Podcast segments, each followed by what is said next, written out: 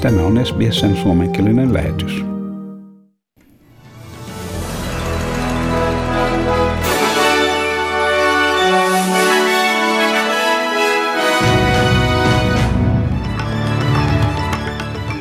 Yli 40 maata on kehottanut Kiinaa välittömästi päästämään riippumattoman YK on ihmisoikeusjohtajan Xinjiangin maakunnan tut- maakuntaan tutkimaan ihmisoikeusrikkomuksia ja väärinkäytöksiä. Kanadan suurlähettiläs Leslie Norton ilmoitti 40 maan tuesta hankkeelle. Niiden joukossa on Australia, Britannia, Ranska ja Saksa, Japani ja Yhdysvallat. Kiinan ulkoministeriön edustaja Xiao Lijian toisti, että maa kieltää kaikki syytökset uiguureihin kohdistetuista väärinkäytöksistä. The so-called genocide and forced labor are nothing but rumors with ulterior motives and downright lies. Its real purpose is to restrict and contain the development of relevant sectors and enterprises in China. Siinä Kiinan ulkoministerin edustaja Xiao Lijiang tulkin välityksellä. Kanadan johtamassa selvityksessä luetellaan raportteja kidutuksista, pakko, pakkosteriloinnista, äh, seksuaalisista väärinkäytöksistä ja lasten erottamisesta vanhemmistaan. Ja täällä Australiassa ulko, anteeksi, ympäristöministeri Susan Lee on jälleen puolustellut hallituksen suuren valliriutan suojeluohjelmaa.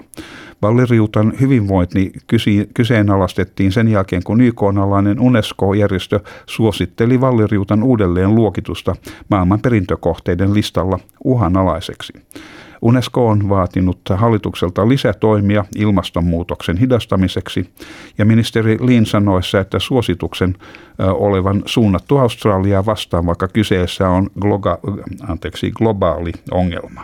We will strongly oppose a draft World Heritage Committee recommendation that the Great Barrier Reef be singled out for in danger listing because every reef is under pressure from climate change and no reef is better managed than the Great Barrier Reef.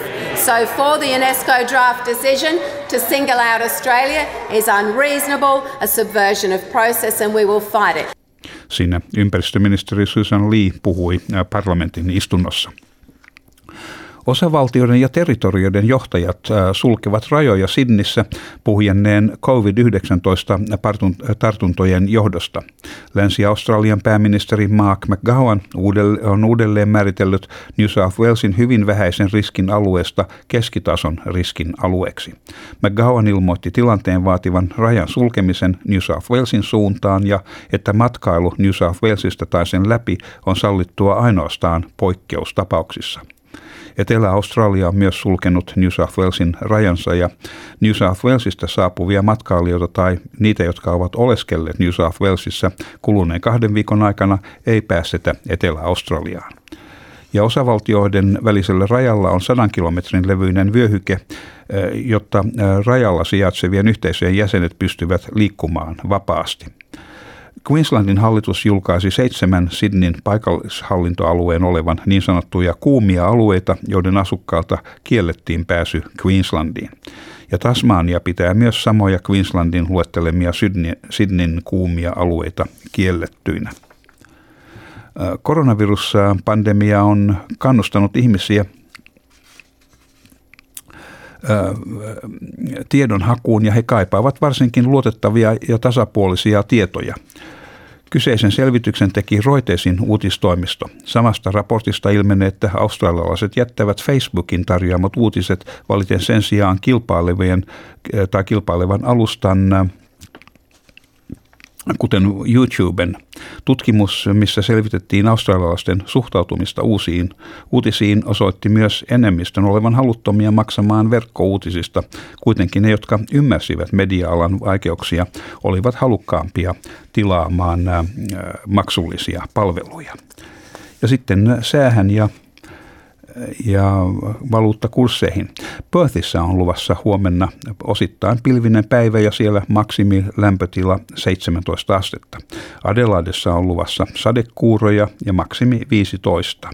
Ja Melbourneessa on luvassa lisääntyvää sadetta päivän mittaan ja maksimilämpötila on 16 astetta. Ja Hobartissa on luvassa mahdollisia sadekuuroja, siellä maksimilämpötila 15 astetta.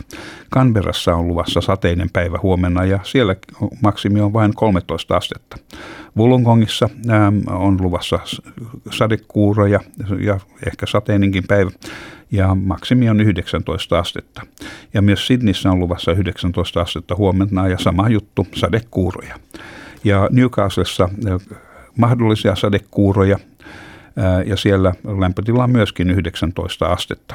Ja Brisbaneissa on vähän lämpimämpää, siellä on maksimi 22 astetta ja, siellä, ja tästä sanotaan, että mahdollisia sadekuuroja ja sitten vähän enemmän sadetta päivän mittaan. Ja Townsvillessä on luvassa osittain pilvinen päivä ja 27 astetta, että ihan mukava keli siellä. Ja Kensissä myöskin osittain pilvistä ja 27 astetta. Ja Darwinissa osittain pilvinen päivä ja 31 astetta.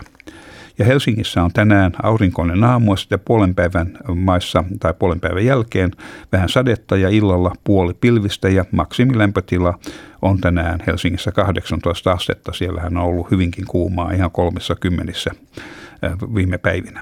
Ja Australian dollarin kurssi on 0,63 euroa ja euron kurssi on 1,58 Australian dollaria. Ja siinä olivat tämänkertaiset uutiset. Haluatko